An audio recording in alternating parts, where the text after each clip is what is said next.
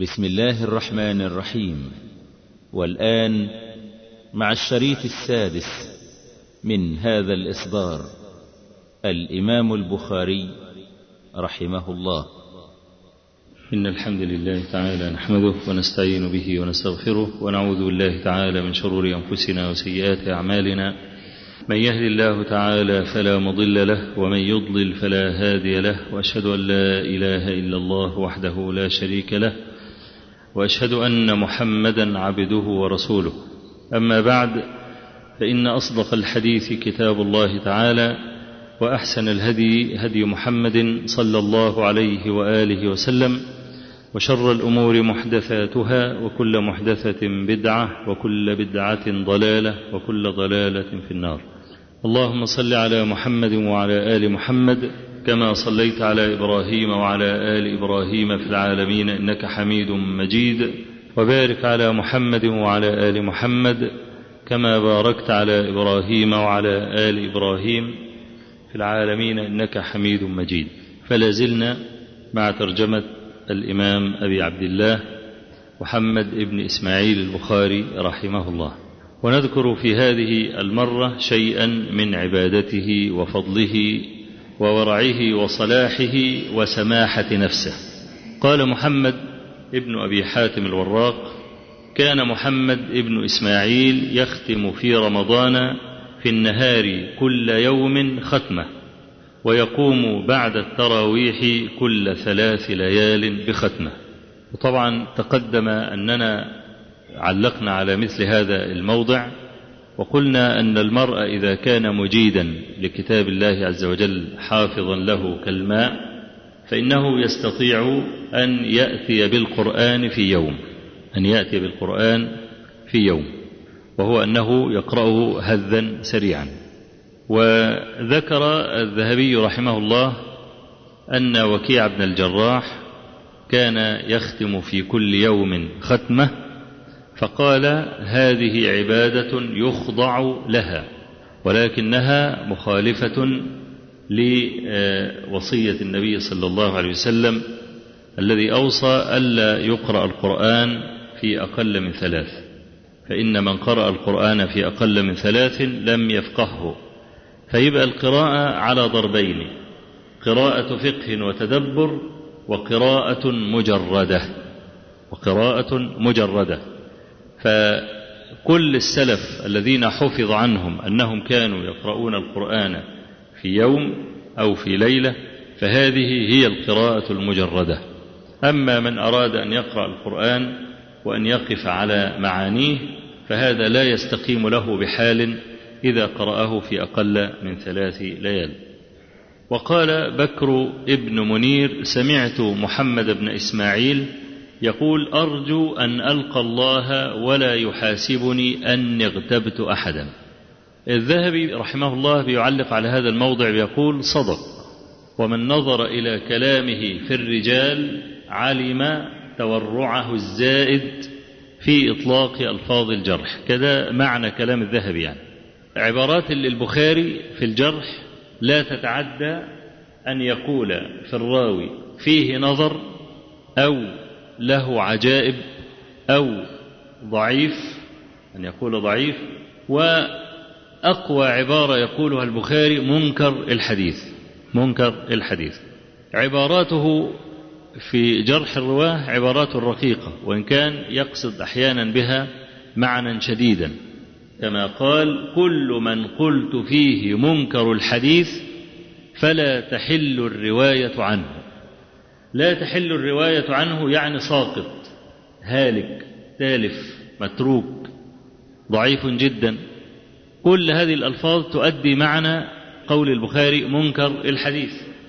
يقول الذهبي: قل رجل يقول فيه البخاري فيه نظر إلا وتراه متهما. فأنت تنظر إلى عبارة فيه نظر ولا تكاد تراه إلا متهما، يعني المفروض يعبر بلفظ أقوى من فيه نظر. ده استنباط الذهبي، وإن كان كلام الذهبي يحمل على الغالب، لأنه وجد بعض الرواة الذين قال البخاري فيهم فيه نظر وتراه صدوقا، أو أثنى عليه آخرون من أهل العلم. لكن البخاري على أي حال كان لطيف العبارة في الجرح. ولما سئل عن جرح الرواه قال هذا شيء ما قلناه من عند أنفسنا إنما نقلناه عن أهل العلم، وهو كثيرا ما ينقل الجرح عن أهل العلم، يعني هو لا يجرح بنفسه إنما ينقل عن أهل العلم كابن المبارك وكالإمام أحمد وهذه الطبقة وعمر بن علي الفلاس وهؤلاء. وقال له ابن أبي حاتم الوراق في هذا المعنى في جرح الرواه، فقال له البخاري لا يكون لي خصم في الآخرة، فقلت إن بعض الناس ينقمون عليك في كتاب التاريخ ويقولون فيه اغتياب للناس، فقال إنما روينا ذلك رواية لم نقله من عند أنفسنا، قال النبي صلى الله عليه وآله وسلم بئس مولى العشيرة، وهو يقصد بذلك حديث عائشة رضي الله عنها. وطبعا هو ابن أبي حاتم الوراق أثار فرية أو نقل فرية صلعاء لا قيمة لها نبتت في ذلك الوقت ينقمون على علماء الحديث أنهم يتكلمون في الرواة ويقولون هذا اغتياب للناس، ويحتجون على ذلك بقول النبي صلى الله عليه وسلم لما سئل عن الغيبة قال ذكرك أخاك بما يكره، قال أرأيت إن كان في أخي ما أقول، قال إن كان فيه ما تقول فقد اغتبته، وإن لم يكن فيه ما تقول فقد بهته، بهته يعني افتريت عليه من البهتان، فإذا قلت فيه شيئا يكرهه وهو فيه فهذه غيبة، فلا شك أن كل المجروحين حتى وإن كانوا كذلك فإنهم يكرهون أن يقال فيهم ضعيف أو متروك أو فيه نظر، فيبقى ده نص كلام النبي صلى الله عليه وسلم يتنزل نصا في ظاهره على أهل الحديث جميعا. وقد ترجم ذلك المعنى بعض الشعراء، ينبذ يحيى بن معين رحمه الله فيما نقله الخطيب وغيره، يقول هذا الشاعر أرى الخير في الدنيا يقل كثيره وينقص نقصا والحديث يزيد، فلو كان خيرا كان كالخير كله ينقص يعني، ولكن شيطان الحديث مريد، ولابن معين في الرجال مقالة سيسأل عنها والمليك شهيد، فإن تك حقا فهي في الأصل غيبة، وإن تك زورا فالقصاص شديد. فهو يقول إن يعني سواء كانت حقا أو كانت بهتانا هو واقع تحت طائلة الحرج. فالعلماء ردوا على هذه الفرية الصلعاء كما قلت، أي التي لا ريش لها، بأحاديث للنبي صلى الله عليه وآله وسلم، منها ما ذكره البخاري في هذا الموضع وهو يجيب أبا جعفر محمد بن أبي حاتم الوراق، يقول قال النبي صلى الله عليه وسلم بئس مولى العشيرة، وهو يشير إلى حديث رواه البخاري في صحيحه أن رجلا استأذن على النبي صلى الله عليه وسلم، فلما سمع صوته أو عرفه قال بئس أخو العشيرة، أو قال بئس مولى العشيرة. فلما دخل على النبي عليه الصلاة والسلام استقبله استقبالا حسنا وهش له وأجلسه، ثم خرج الرجل وقد رأت عائشة وسمعت، سمعته يقول بئس أخو العشيرة ورأته يستقبل الرجل أحسن استقبال، فسألت النبي صلى الله عليه وسلم في ذلك عن هذا التباين الذي رأته ما بين ذمه وما بين حسن استقباله، فقال عليه الصلاة والسلام إن شر الناس منزلة عند الله يوم القيامة من يتقى لفحشه، من يتقى لفحشه، إنه له يعني منصب ويستطيع إيقاع الأذى بك إن أنت تكلمت على سجيتك، فإنت بتكلمه بإحترام وتكلمه بتوقير وقلبك يلعنه، هذا بئس الرجل، هذا بئس الرجل. وهذا الحديث أصل في المداراة، أصل في المداراة، وفرق بينها وبين النفاق، المداراة الأصل فيها دفع الأذى، والنفاق الأصل فيه جلب النفع. أرجو ألا يختلط عليكم المعنى بهذا الحديث. بئس أخو العشيرة واستقبله استقبالا حسنا، ده ليس داخلا في النفاق أصلا. إنما النفاق واحد بيتزلف لواحد عشان يحصل من وراه دنيا أو يحصل من وراه منصب إلى آخره. إنما المداراة الأصل فيها دفع الأذى، ولذلك قال من يتقى لفحشه. النبي عليه الصلاة والسلام اتقى فحشه بحسن استقباله وإن كان يذمه. وفي مثل هذه المناسبة بنذكر أنواع الغيبة الجائزة. أنواع الغيبة الجائزة، ليست الغيبة كلها محرمة، إنما هناك بعض أنواع جائزة أجملها العالم في قوله: القدح ليس بغيبة في ستة: متظلم ومعرف ومحذر ومجاهر فسقا ومستفت ومن طلب الإعانة في إزالة منكر. فهذه هي الأنواع الستة التي يجوز للإنسان أن يتكلم بالجرح في صاحبها ولا تكون غيبة محرمة. القدح ليس بغيبة في ستة: متظلم، كأن تذهب أنت إلى القاضي أو إلى الحاكم وتتظلم أن فلانا أكل مالك أو أكل حقك وتريد أنك أنت تشكوه، كما حدث لهند بنت عتبة رضي الله عنها لما شكت زوجها أبا سفيان رضي الله عنه لرسول الله صلى الله عليه وسلم، قالت: يا رسول الله، إن أبا سفيان رجل شحيح، فهل علي أن آخذ من ماله بدون علمه أو بدون إذنه؟ قال: خذي ما يكفيك وولدك بالمعروف. فوصفها لزوجها بأنه رجل شحيح لا شك أن هذا مما يسوء أبا سفيان، لا سيما عند النبي عليه الصلاة والسلام، ومع ذلك لم يقل لها اغتبت زوجك أو ذكرت زوجك بسوء. متظلم ومعرف، أن تعرف إنسانا بلقب حتى لو كان لقبا مذموما، حتى لو كان مما يكرهه الملقب به، إذا كان لا يتم التعريف إلا بذلك، كالرواه مثلا زي الأعرج عبد الرحمن بن هرمز وهو ممن يروي عن أبي هريرة، زي الأحول عاصم الأحول، زي الأعمش مثلا.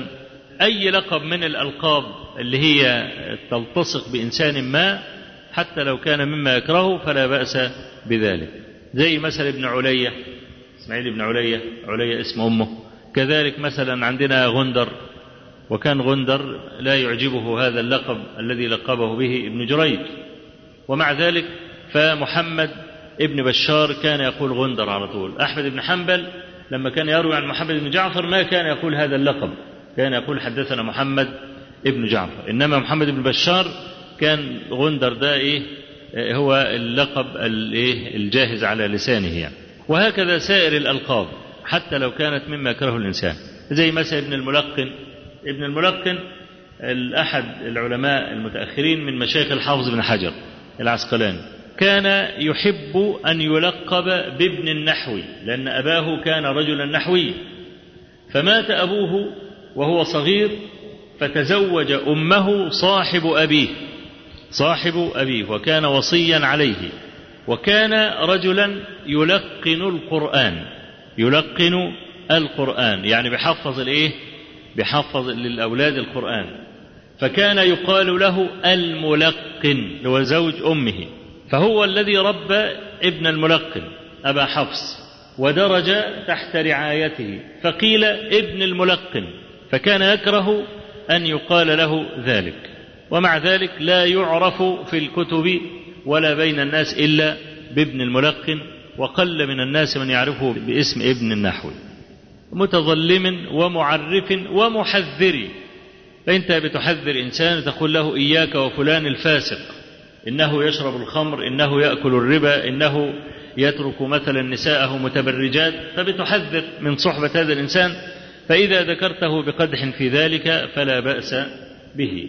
ومحذر ومجاهر فسقا، إذا جاهر الرجل بالفسق فحذرت منه لهذا الجهر بالفسق فهذا لا شيء فيه، ومجاهر فسقا. ومستفتن، جاءت امرأة تستفتي مثلا أحد العلماء أن زوجها يفعل كذا وكذا مما يشين المرء أن يسمعه لتعرف حكم الشرع في ذلك، فهذا لا بأس بذلك أيضا. ومستفتن ومن طلب الإعانة في إزالة منكر، كان يقول تعالوا بنا نهدم الحالة الفلانية التي بناها فلان الفلاني وفلان فيها وفلان وفلان وفلان ممن يعاقرون الفواحش إلى آخره، فكل هذا لا شيء فيه.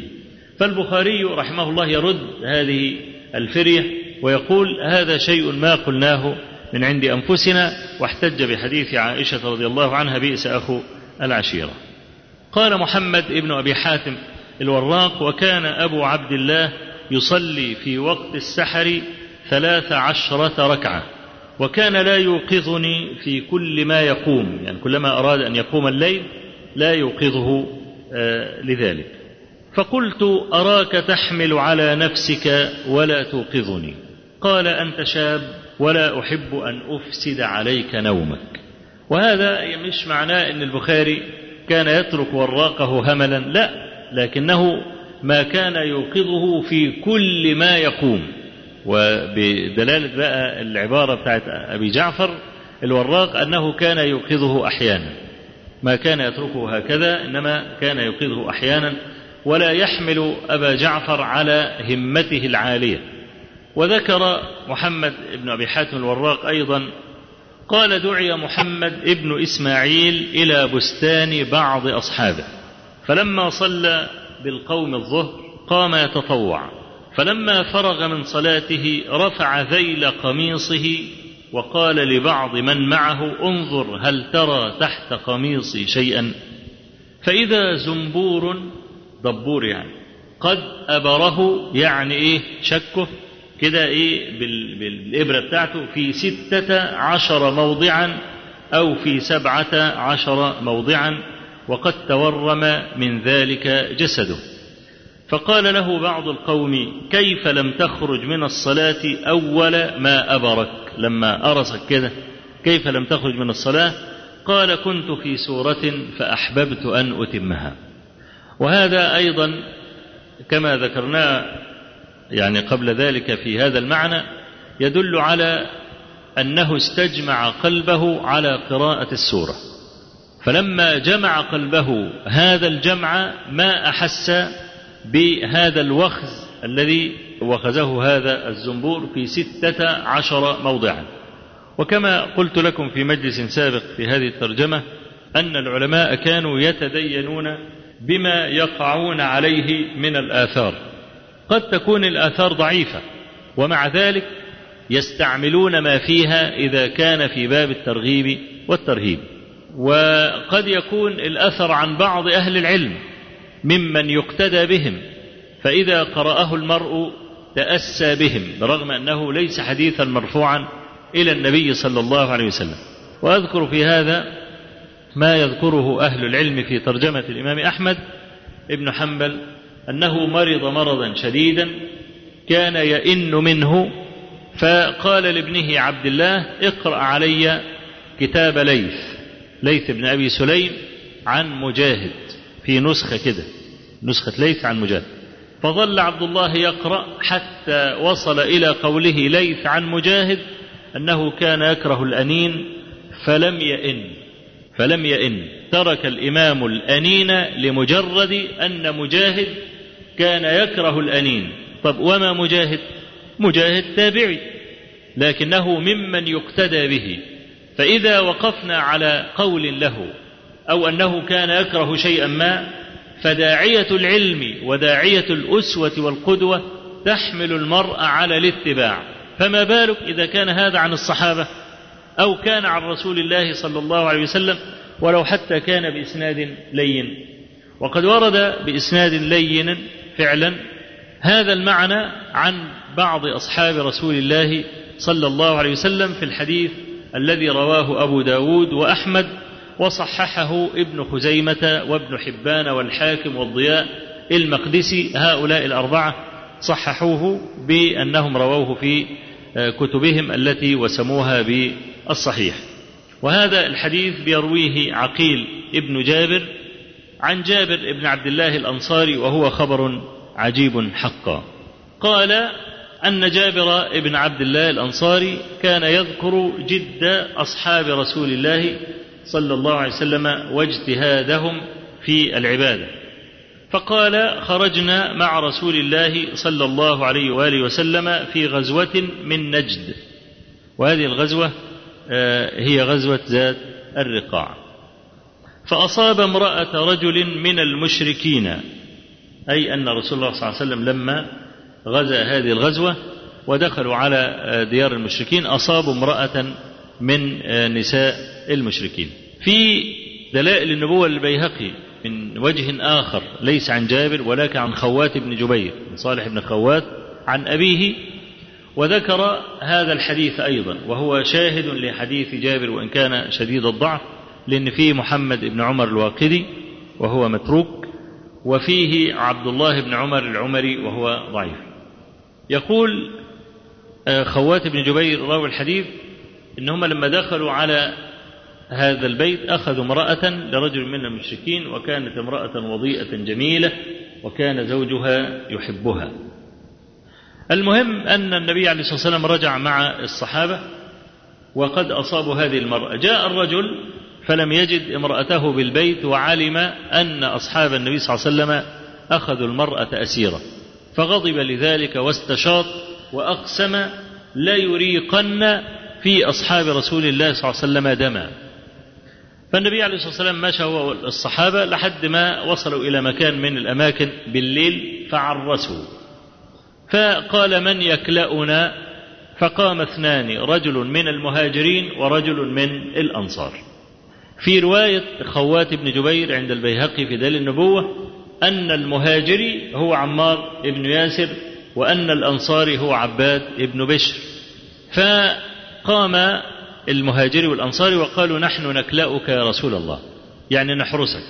فقال عمار بن ياسر لعباد بن بشر: تكفني أول الليل وأكفيك آخره، ولا تكفني آخره وأكفيك أوله، أو العكس، يعني تكفيني أوله أو آخره. المهم أن الأنصاري قال: أنا أكفيك أول الليل. فقام عباد بن بشر رضي الله عنه يقرأ، وذكر خوات بن جبير في روايته أن السورة التي كان يقرأها هي سورة الكهف. فوقف عباد بن بشر يصلي، جاء الرجل المشرك يبحث عن المسلمين، فوجد رجلا واقفا، فعلم أنه ربيئة القوم. ربيئة القوم أي عينهم وحارسهم وطليعتهم، فرماه بسهم فلم يتحرك. راح له وصل هناك ونزع السهم من جسمه ورماه بسهم فلم يتحرك، فنزع السهم منه ورماه بسهم فلم يتحرك، لكنه ركع وسجد، وهو راكع أيقظ عمار بن ياسر. فاستيقظ عمار فإذا صاحبه يموج دما، يموج دما يعني الدم زي النهر نزل منه، ففزع. فقام عمار بن ياسر وقف، الرجل المشرك أول ما وجد واحد آخر وقف علم أنهما أنهما نذر به، هيجيبوه يعني، فولى هاربا. فلما سلم عباد ابن بشر فقال له عمار بن ياسر: لما لم توقظني؟ فقال له: كنت في سورة فأحببت أن أتمها، فوالله لولا أنني على ثغر للمسلمين ما تركتها ولو تقطعت نفسي. ايه اللي خلاه يعجل؟ ان ده ممكن يكون عدو وهيجوا يهجموا على المسلمين وهم نايمين، فده مش وقت صلاة، يعني هو واقف عشان يحرس مش واقف عشان يصلي، يعني هو واقف ليحرس المسلمين، لأن النبي صلى الله عليه وسلم قال: من يكلأنا، فلا يجوز له مطلقا أن يمضي في صلاته إذا علم أن المسلمين سيدهمهم عدوهم ويقتلهم وهم نائمون، وهو مش واقف أصلا عشان يصلي، إنما وقف حتى يحرس المسلمين. فلولا أنه خشي، ويقول يعني خشيت أن يهجم هؤلاء الكافرون على المسلمين وأنني على ثغر، لو خرجت نفسي كان أهون علي من أن أقطع القراءة وأقطع هذه السورة التي استأنفتها. فمثل هذه يعني الأحاديث لما بتمر على الإمام البخاري أو حد من أئمة الحديث أو ممن يطلبون التأسي، فهذا يوم يحمله ويغريه على أن يكون مثل هؤلاء. فالإمام البخاري لما أبره هذه الدابة الزنبور في 17 موضعا ما تحرك، إنما قال انظروا ما الذي آذاني، وعلل ذلك كما علله عباد بن بشر تماما، قال كنت في سورة فأحببت أن أتمها. يقول محمد بن أبي حاتم الوراق: ركبنا يوما إلى الرمي ونحن بفربر. فربر اسم بلد اللي منها محمد بن مين؟ محمد بن يوسف الفربري، اللي هو راوي أحد رواة صحيح البخاري. طب في فرق بينه وبين محمد بن يوسف الفريابي ولا هما الاثنين واحد؟ هو بيقول إن الفريابي شيخ البخاري، صح، هو الفريابي محمد بن يوسف الفريابي أحد مشايخ البخاري، وهو أحد تلاميذ سفيان الثوري. إنما محمد بن يوسف الفربري هو ده تلميذ البخاري وأحد رواة الصحيح نسبة إلى فربر بلده. قال: ركبنا يوما إلى الرمي ونحن بفربر، فخرجنا إلى الدرب الذي يؤدي إلى الفرضة.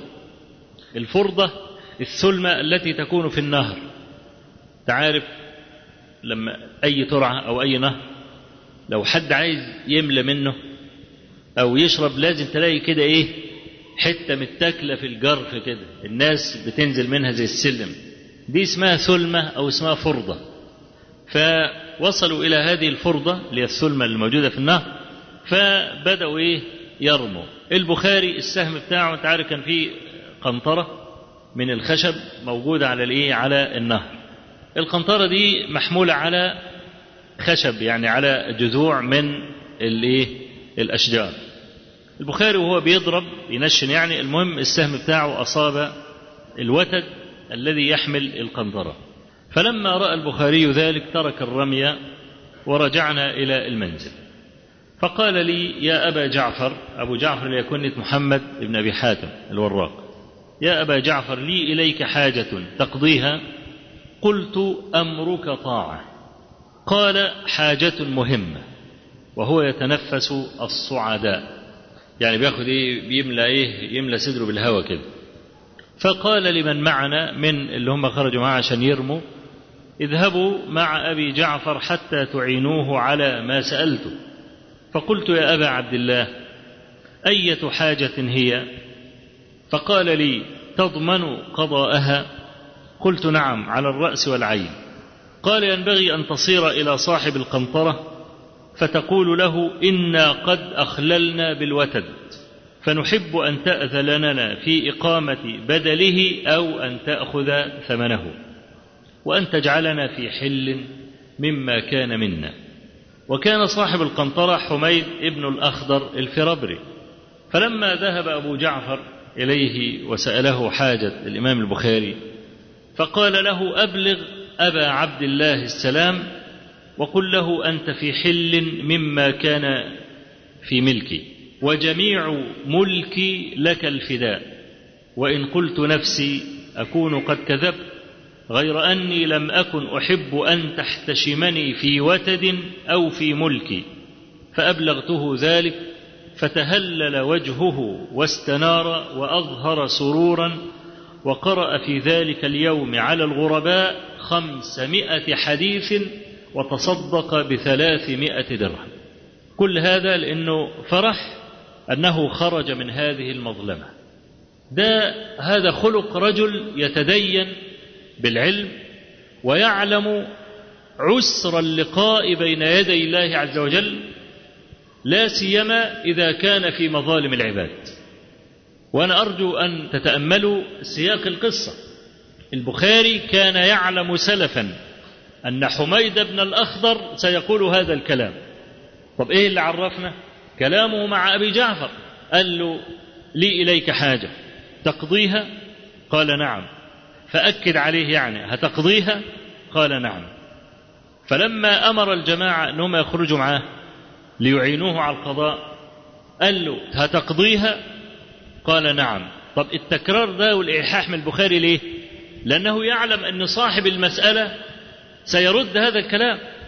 زي ما يكون واحد مثلا أنت ما بتحبش حد كله عندك جميل، ففي واحد من المحبين لك غاية الحب، وانت عارف انك انت لو قلت له اذبح نفسك اذبح نفسك، ارمي نفسك في البحر ارمي نفسك في البحر، وانت عايز ترجع له المسألة دي، عايز ترجع له الجميل بتاعه، فتقول له واحد ايه، هتعرف تخلص لي المسألة دي؟ ايوه هخلصها لك اكيد. ايوه طب خلاص خلصها انت، خلصها وما ترجعليش. ليه؟ لان انا اعلم يقينا انه اول ما يروح له هيقول له لا، ده نحن نفديه بآبائنا وأمهاتنا والكلام ده. فعمال يشدد عليه ليه؟ حتى لا يرجع محمد بن أبي حاتم الوراق وقال له والله الرجل الحقيقة حرجني وقال لي البخاري ده تاج راسنا وتحت أمره وملك كله فدا البخاري والكلام ده. فعمال يشدد عليه لأنه يعلم أن حميد بن الأخضر سيرد عليه هذا الكلام. فلما خرج من المظلمة ابتهج وقرأ 500 حديث على الغرباء. تعرف 500 حديث يعني ايه؟ يعني ثروة لا تقدر بثمن عند أي عالم حديث أو أي طالب حديث. ده كان أحيانا بيرحل الفراسخ الطويلة والمسافات البعيدة عشان يسمع حديث واحد، فيسمع 500 حديث من البخاري، 500 حديث من البخاري في مجلس واحد يحدث فيه، وتصدق ب 300 درهم. كل هذا ابتهاجا أنه خرج من هذه المظلمة. ليه؟ لأن المظلمة دي كانت تعني حسنة حسنتين 13 20، تخرج من صحيفة البخاري إلى صحيفة خصمه. برغم أن يعني شيء مثل هذه الحادثة عندنا إحنا مسألة تافهة، إيه يعني ضرب سهم في وتد، وحميد بن أخضر أصلا ما كانش يعرف إذا كان الوتد تلخلخ ولا لا، حد ضربه ولا لا، لكنه لما سقط السهم في الوتد حزن ذلك وقطع الرمي وبدأ يقول لأبي جعفر الحوار الذي سمعتموه. ده يا أخوانا هو ثمرة العلم. العالم الذي يتدين علمه يرى الذر كالجبل في المظالم، يرى الذر كالجبل، كما قال النبي صلى الله عليه وسلم في الحديث الصحيح، وهو يقارن ما بين الفاجر والمؤمن، يقول إن الفاجر يرى ذنبه اللي هو كالجبل كالذباب، وقع على أنفه فقال هكذا فطار. الذنب العظيم الذي الجبل يراه ذبابة، عمل كان نشه كده من على أنفه، طارت، خلصنا، انتهت المسألة. أما المؤمن فيرى ذنبه اليسير كأصل جبل يوشك أن يقع عليه وخايف منه. المسألة دي تتناسب مع إيمان المرء، وإحنا بنعرف قدر هؤلاء العلماء بهذه الأشياء الصغيرة. لأن بعض الناس يقول لك يا أخي طب ودي حاجة تتقال في ترجمة البخاري، إيه يعني وتد ومش وتد وبتاع والكلام ده؟ إحنا عايزين في ترجمة البخاري الحاجات الكبيرة، الحاجات الضخمة، مش وتد ضرب وتد اتلخلخ من مكانه. إيه المأثرة للبخاري ولا إيه من قبل البخاري؟ إنما يعرف المرء بمثل هذا. لما البخاري يزعجه في المظالم وتد لرجل يعلم سلفا أنه يحبه، وأنه يقول ما كنت أتمنى أن تحتشمني في وتد ولا في شيء من ملكي، لكان عنده حساسية مفرطة لمثل هذا، فلا أتصور أن يأتي البخاري ما هو أعلى من ذلك في المظالم. وانت تعرف قدر الإنسان في مسألة المظالم بحساسيته المفرطة في الصغائر. إذا لقيت الصغائر بيتململ منها وبيخاف منها، اعلم أن هذا الرجل لا يقترف كبيرا، إنما كان بيهجم على الكبائر، أو إن المسائل الصغيرة لا تنهزه ولا تهمه، فاعلم أن هذا رجل جريء. بل هناك ما هو أعجب من ذلك. قال محمد بن أبي حاتم: سمعته يقول لأبي معشر الضرير: يا أبا معشر اجعلني في حل. قال: من أي شيء يا أبا عبد الله؟ قال: رويت يوما حديثا فنظرت إليك وقد أعجبت به وأنت تحرك رأسك ويدك فتبسمت لذلك. طب إيه اللي فيها دي؟ البخاري بيقول حديث، أبو معشر الضرير عجبه الحديث، فقعد يهز راسه من العجب كده وبتاعه، يهز ايده مبسوط قوي بالعملية دي. فالبخاري لما شاف منظره كده ضحك وتبسم، فبيقول له: اجعلني في حل يا أبا معشر من هذا. طب إيه اللي البخاري عمله؟ أو إيه المتصور إن البخاري يجعله في حل؟ من إيه؟ من إنه مبسوط؟ لا، يجعله في حل انه تبسم، احتمال تكون البسمه دي خرجت على غير وجهها، تكون مثلا ابتسامه سخريه مثلا، او مثلا قد يكون الحديث مثلا ليس فيه ما يعجب ويطرب من وجهه نظر البخاري، فيقوم يتهم هذا بقله الفهم قله الفقه. طب ده بيهز راسه ليه؟ ده ايه اللي في الحديث خليه يهز راسه يعني؟ فينسبه مثلا الى قله الفهم، زي مثل ابن الجوزي ما بيحكي في أخبار الحمقى والمغفلين إن رجل بيقول كان لي رجل دائما أسمعه يقرأ القرآن ويبكي، ففي يوم من الأيام سمعه بيقرأ القرآن وبيخبط برجليه في الأرض ويدبدب قوي، فطلع عشان يعرف الراجل ده بيقرأ خذوه فغلوه مثلا، ولا حاجة من اللي هي تقطع القلب، فلقى بيقول يسألونك عن المحيض قل هو ده، فاعتزلوا النساء في المحيض ودبدب برجليه في الأرض. قال طب بتدبدب برجليك ليه في الأرض؟ قال فعلمت أنه أحمد، يعني مش عارف يفهم.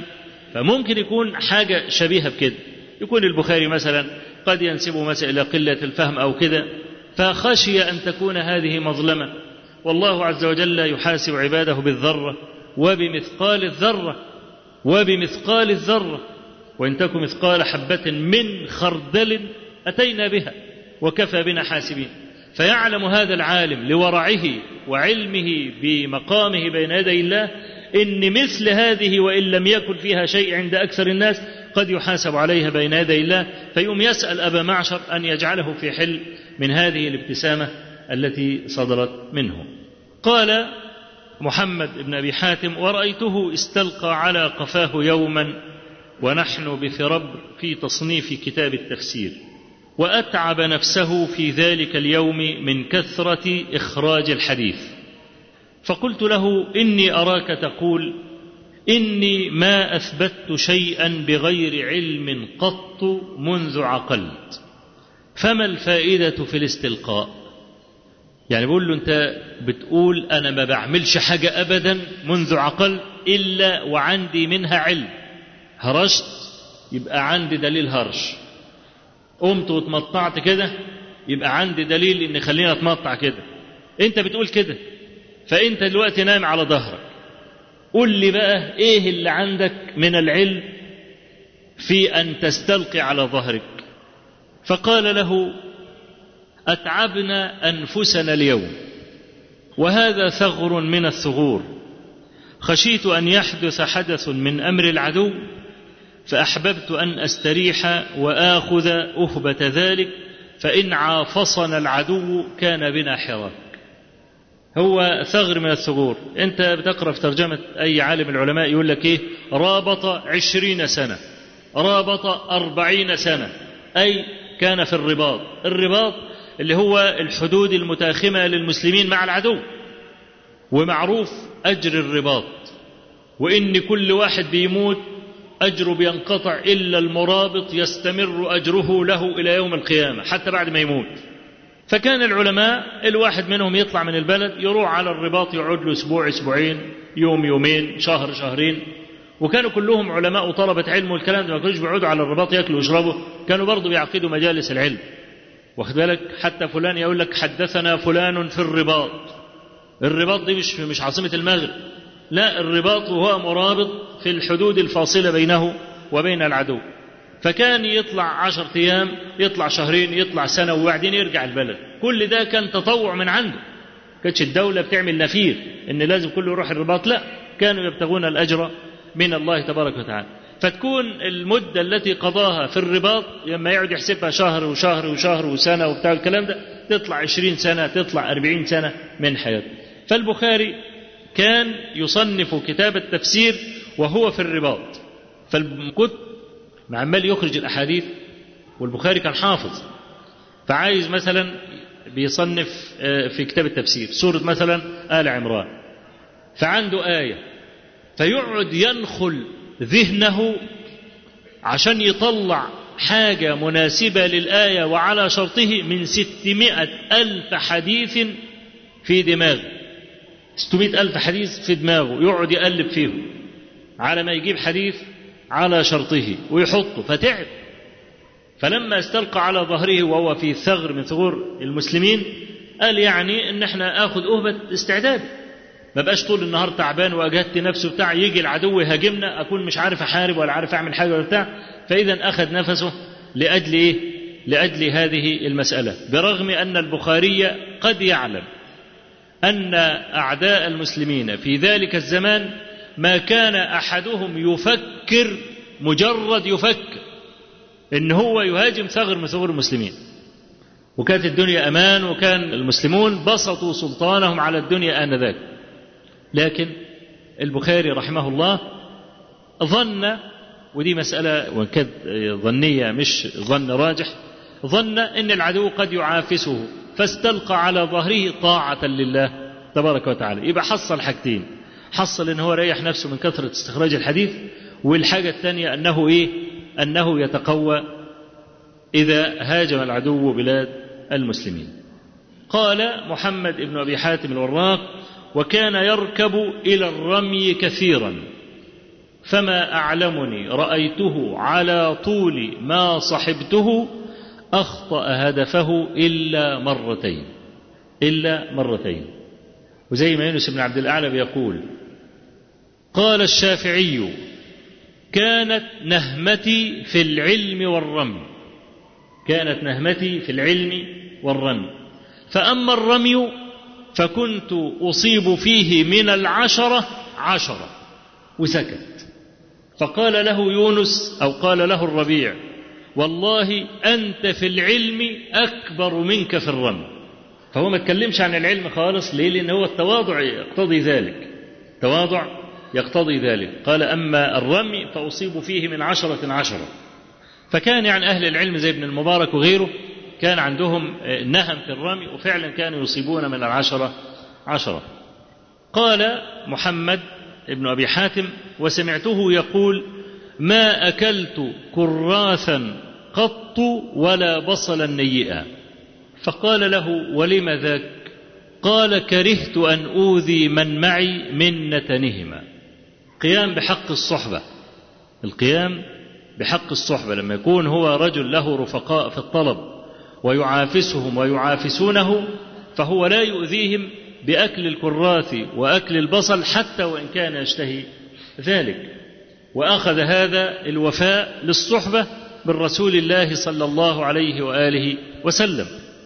في حديث أبي أيوب الأنصاري الذي رواه مسلم في صحيحه قال: نزل رسول الله صلى الله عليه وسلم في دارنا في المدينة، وكانت دار أبي أيوب تتألف من طابقين، فكان أبو أيوب رضي الله عنه لا يأكل هو وامرأته إلا بعد أن يأكل رسول الله صلى الله عليه وآله وسلم، فيتتبعان مواضع فمه ومواضع يده ويأكلان منها. فأرسل له ذات يوم ثوما أو بصلا فلم يأكل رسول الله صلى الله عليه وسلم منهما. قال أبو أيوب: ففزعت وقلت: يا رسول الله أحرام هو؟ قال: لا، ولكني أناجي من لا تناجي، أناجي من لا تناجي، أي جبريل عليه السلام. وفي الحديث الآخر: إن الملائكة لتتأذى مما يتأذى منه بنو آدم، فلا جرم أنها رسول الله صلى الله عليه وسلم الذي يأكل الثوم أو البصل أن يغشى جماعات المسلمين فيعاقب بحرمانه من الجماعة، يعاقب بحرمانه من شهود جماعة المسلمين. من أكل ثوما أو بصلا فلا يقربنا، أو فلا يقرب مصلانا. ولما رأى المغيرة بن شعبة كما في صحيح البخاري قد أكل بصلا أو ثوما، فيعني نظر إليه في ذلك، فقال له: يا رسول الله هات يدك. فأخذ يده وأدخلها على صدره، وإذا المغيرة بن شعبة قد عصب عصابة على صدره، كان عنده برد، وكان قد أكل هذا البصل علاجا لهذا البرد. فقال صلى الله عليه وسلم له: أما إن لك عذرا، أما إن لك عذرا. فيبقى لا يحل أكل الثوم والبصل وإزعاج جماعات المسلمين إلا لو كان للإنسان في ذلك عذر. فالإمام البخاري رحمه الله يقوم هنا أيضا بحق الصحبة والوفاء لأصحابه ألا يزعجهم في شيء من ذلك.